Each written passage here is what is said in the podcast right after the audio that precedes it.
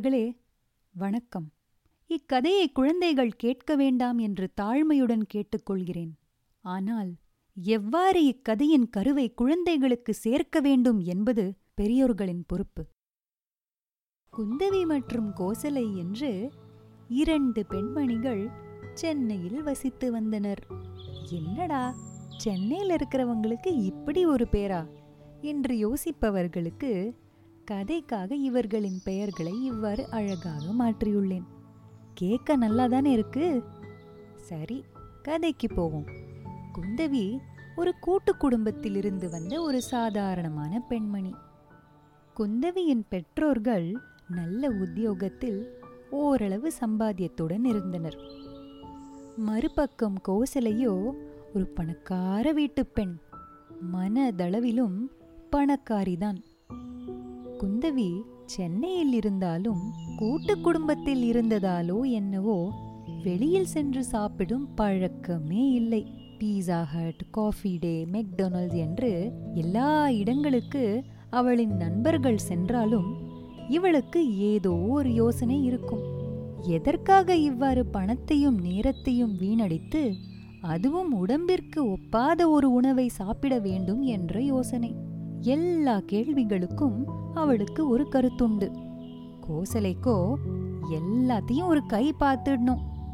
குந்தவிக்கு எப்போதும் அட்வைஸ் பண்ணிண்டே இருப்பா கோசலை. என்னடி குந்தவி ஏண்டி இவ்வளோ போரா இருக்க? எங்கேயும் வெளில வர மாட்டேங்கிற. எதையும் கூட சேர்ந்து சாப்பிட மாட்டேங்கிற.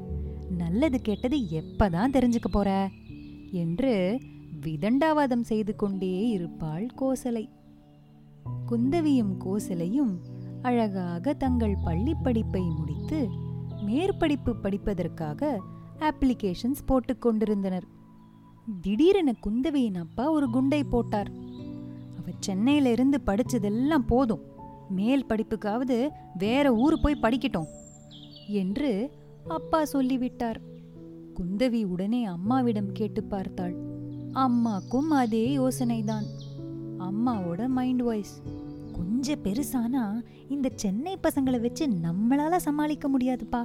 பேசாம ஹாஸ்டல்ல இருந்து படிச்சாதான் பெட்டர் என்றபடி யோசித்து அப்பா சொல்றது கேளு குந்தவி என்று அம்மாவும் சொல்லிவிட்டார். கோசலைக்கு குந்தவியை விட்டு பிரியவே மனமில்லை. அதே சமயத்தில் திருச்சி கல்லூரியில் படிச்சா ரொம்ப போர் அடிக்குமே. எங்கேயுமே விடலைன்னா என்ன பண்றது? என்ற ஒரே யோசனைதான். சரி போ. நம்ம குந்தவியோடவே போய் படிக்கலாம் என்று கோசலை நினைத்து திருச்சிக்கு சென்றனர். குந்தவிக்கு ஹாஸ்டல் லைஃப் மிகவும் பிடித்து விட்டது. ஹாஸ்டலுக்கும் கல்லூரிக்கும் சென்றே தன்னுடைய நேரத்தை கழிப்பாள் குந்தவி. கோசலைக்கோ ஒரே போர். என்னடா வாழ்க்கை இது? வெளில போக முடியல படம் பார்க்க முடியல ஷாப்பிங் பண்ண முடியல சரியா கொட்டிக்க கூட முடியல. இந்த ஹாஸ்டல் வார்டன் வேற எப்ப பார்த்தாலும் கோசல கோசலன்னு கூவினே கிடக்கும். இவ்வாறு கோசலையின் புலம்பலை ரசித்தபடியே குந்தவிக்கு நான்கு வருடங்கள் முடிந்தன.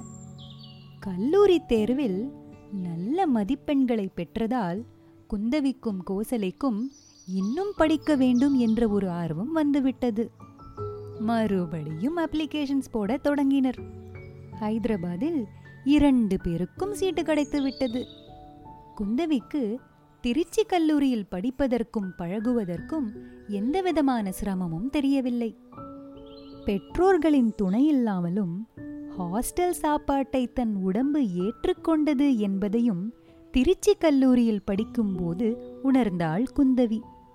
ஆனால் ஹைதராபாத்தில் பாஷை வேறு மக்களின் பழக்க வழக்கங்கள் வேறு ஆசிரியர் மாணவர்களிடம் பழகும் விதமும் வேறாக இருந்தது. ஆசிரியர்களும் நண்பர்களைப் போல் ஆகிவிட்டார்கள். கோசலைக்கு அப்பாடா இதுதான் ஊரு மாதிரி இருக்கு என்று சொல்லி சந்தோஷமாக குந்தவியை எல்லா இடத்திற்கும் சுற்றி காட்ட ஆரம்பித்தாள். குந்தவியும் jeans pant shirt Pizza Hut McDonald's என்று எல்லா இடங்களிலும் சென்று சாப்பிடவும் ஆரம்பித்தாள். கோசலையோ குந்தவியை பார்த்து குந்தவி நீ இனிமே குந்தவி இல்லை. குந்தவி டூ பாயிண்டோ? ம் பிரமாதம் என்று கலாய்த்தாள். சில மாதங்கள் கழித்து வேலைக்கு சேரும் முன்னால் இன்டர்ன்ஷிப் செய்யும் ஒரு வாய்ப்பு இரண்டு பேருக்கும் கிடைத்தது. இதற்காக இருவரும் வாரங்களுக்கு பயணம் மேற்கொண்டனர். குந்தவிக்கு எந்த ஒரு ஊருக்கோ அல்லது இடத்திற்கோ சென்றால் ஒரு மன நிம்மதியும் அந்த இடத்தின் மேல் ஒரு பாசமும் ஒரு நல்ல அதிர்வுகளையும் கொடுக்கும். ஆனால் அவள் வாரங்களில் இறங்கியவுடன் கோசலையிடம் கேட்டாள். கோசல எனக்கு இந்த இடம் ஏதோ மாதிரி இருக்கே. சொல்ல சரியா தெரியல. ஆனா ஏதோ மனசுக்கு பிடிக்கலடா. நம்ம திரும்பி ஹைதராபாத்துக்கே போயிடலாமா? என்று கேட்டாள். கோசலைக்கோ தூக்கி வாரி போட்டது. என்னது? ஊருக்கா? இப்பதானே வந்திருக்கோம்.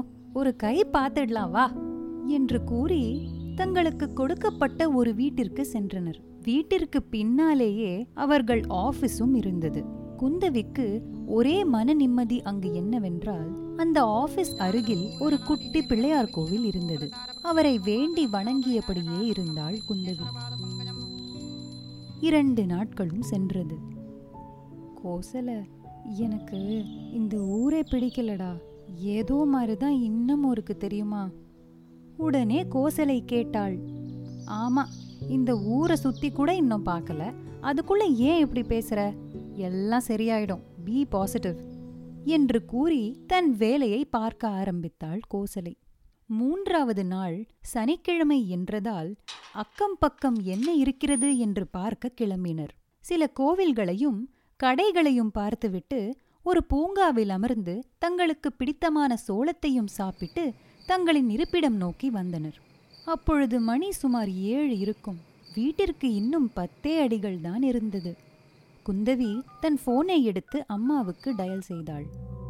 பின்னே வேகமாக ஒரு பைக் வந்து பைக்கின் பின்னால் அமர்ந்திருந்த ஒரு அரக்கன் குந்தவியின் முதுகுக்கு கீழே வேகமாக அடித்துவிட்டு போற வேகத்தில் அவளுடைய துப்பட்டாவையும் கழற்றி விசிறி அடித்தான்.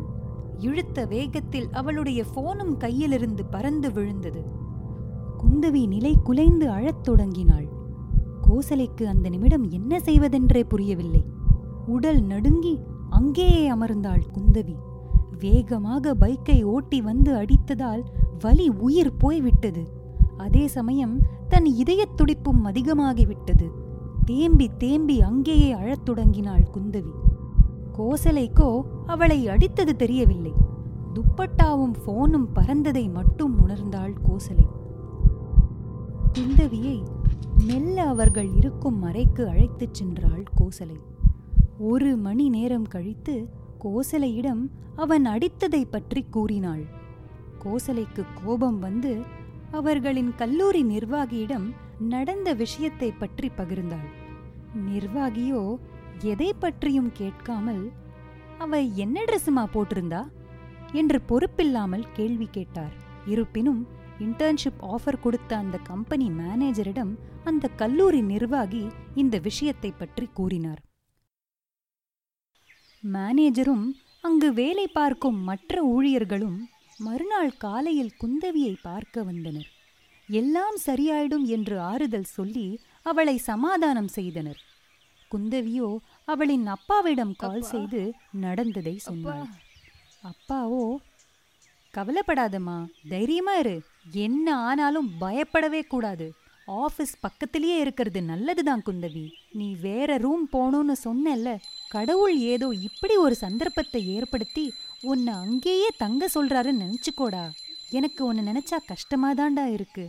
ஆனா தைரியம் ரொம்ப முக்கியம் குந்தவி. இதுவும் நீ கத்துக்கிற பாடம்தான். இத எப்படி கையாளுவதுன்னு யோசி. மன தைரியமும் உடல் பலமும் ரொம்ப முக்கியம் குந்தவி. நீ வேணா ஒன்று பண்ணு. ஒரு பெப்பர் ஸ்ப்ரே வாங்கி பேக்கில் முதல்ல போடு. அது எப்படி யூஸ் பண்ணணும்னு இன்ஸ்ட்ரக்ஷனை பார்த்து படித்து வச்சுக்கோ. புரிஞ்சுதா? அப்புறம் இந்த விஷயத்தை பற்றி நீ உங்கள் அம்மா கிட்டேயும் பேசணும் குந்தவி. முதல்ல உங்கள் அம்மாவுக்கு ரொம்ப கஷ்டமாக தான் இருக்கும். ஏன்னா அம்மாவும் ஒரு பெண் தானே. இந்த மாதிரி கஷ்டம் யாருக்கு வந்தாலும் அதை எப்படி தாண்டி வரணுங்கிறத பற்றி ஒரு அம்மாக்கு தான் தெரியும். இவ்வாறு ஆறுதல் கொடுத்து ஃபோனை வைத்தார். சில நாட்கள் கழித்து இன்டர்ன்ஷிப் பிரசன்டேஷனுக்காக மும்பைக்கு சென்றனர். அங்கே அனைவருக்கும் இந்த விஷயம் தெரிந்திருந்தது. கம்பெனி பெயரை கெடுக்க வந்த பெண் என்று ஒரு ஏளனமான ஒரு பார்வை. How did you stay go my dear ladies என்று ஒரு கேலியான கேள்விகளும் வந்தன. எதையும் பொருட்படுத்தாமல் தங்களின் இன்டர்ன்ஷிப் பிரசன்டேஷனை முடித்தனர். சில நாட்கள் கழித்து சென்னைக்கு வந்து வேலையில் சேர்ந்தாள் குந்தவி. யாரேனும் பின்னால் பைக்கில் வந்தால் ஒரு பயம் கூடவே தொடர்ந்தது. பின்னால் திரும்பி திரும்பி பார்த்து கொண்டே நடக்கும் பழக்கம் வந்தது. அவளுக்கு அந்த ஒரு சம்பவம் மறக்க முடியவில்லை. ஒரு வருடம் கழித்து திருமணமும் நடந்தது. அவளின் கணவர் நடந்ததை கேட்டு தெரிந்து கொண்டு கிரவ் மகா என்னும் செல்ஃப் டிஃபென்ஸ் கிளாஸில் முதலில் சேர்த்தார். நன்கு பயின்று ஒரு மன தைரியமும் உடல் வலிமையையும் பெற்றாள். தற்காப்பு கலை எவ்வளவு முக்கியம் என்பதை அப்போதே உணர்ந்தாள் குந்தவி. சென்னைக்கு வந்து அவள் அம்மாவிற்கும் கோசலைக்கும் சில கலைகளை கற்றுக் கொடுத்தாள். கோசலை அவளின் தைரியத்தை பார்த்து கண் கலங்கி ஆனந்த கண்ணீர் வடித்தாள். குந்தவி எனக்கு உன்னை பார்த்தா ரொம்ப பெருமையா இருக்கு. அவ்வளோ சந்தோஷமா இருக்கு. இந்த உலகத்துல நல்லதை மட்டும் தெரிஞ்சுக்கிட்டா பத்தாது குந்தவி. கெட்டதையும் தெரிஞ்சுக்கணும். அந்த கெட்டத எப்படி கையாளணும்னு இப்போ நல்ல நீ புரிஞ்சுக்கிட்ட. குழந்தைகள் மனதில் இருக்கும் வலியையும் குழப்பத்தையும் வெளிப்படையாக பெற்றோர்களிடம் பேச வேண்டும். அதை பகிர சில குழந்தைகள் தயங்குகிறார்கள். பெற்றோர்களும் இதற்கு ஒரு காரணம்தான் என்று சொல்லலாம். எப்பொழுதும் கண்டிப்பான முறையை கையாளாமல் நட்பு என்னும் உறவினால் இதனை நிச்சயமாக வெல்ல முடியும். அக்கல்லூரியின் நிர்வாகியும் கம்பெனி ஊழியர்களும் இந்த சம்பவத்தை கேலியும் கிண்டலுமாக பார்க்காமல் தக்க நடவடிக்கையை எடுத்திருந்தால் குந்தவிக்கு ஒரு நம்பிக்கையும் தைரியமும் அப்போதே கிடைத்திருக்கும். பின்னால் திரும்பி திரும்பி பார்த்து கொண்டே மனதில் ஒரு பயத்தை சுமந்து நடக்கும் பல பெண்களுக்கு குந்தவியின் வலி புரியும். அடித்து சென்ற ஆண்மகனுக்கு வசதியான பைக் இருந்து என்ன பயன்? பெண்களை மதிக்கத் தெரியாத மிருகங்களுக்கு பெற்றோர்கள் தரும் பரிசா? ஆண் குழந்தைகளை பெற்றெடுத்த அத்தனை பெற்றோர்களுக்கும் அதிகப்படியான பொறுப்பு இருக்கிறது. மரியாதை என்பது எங்கேயும் கற்றுக்கொண்டு வரும் பாடமல்ல.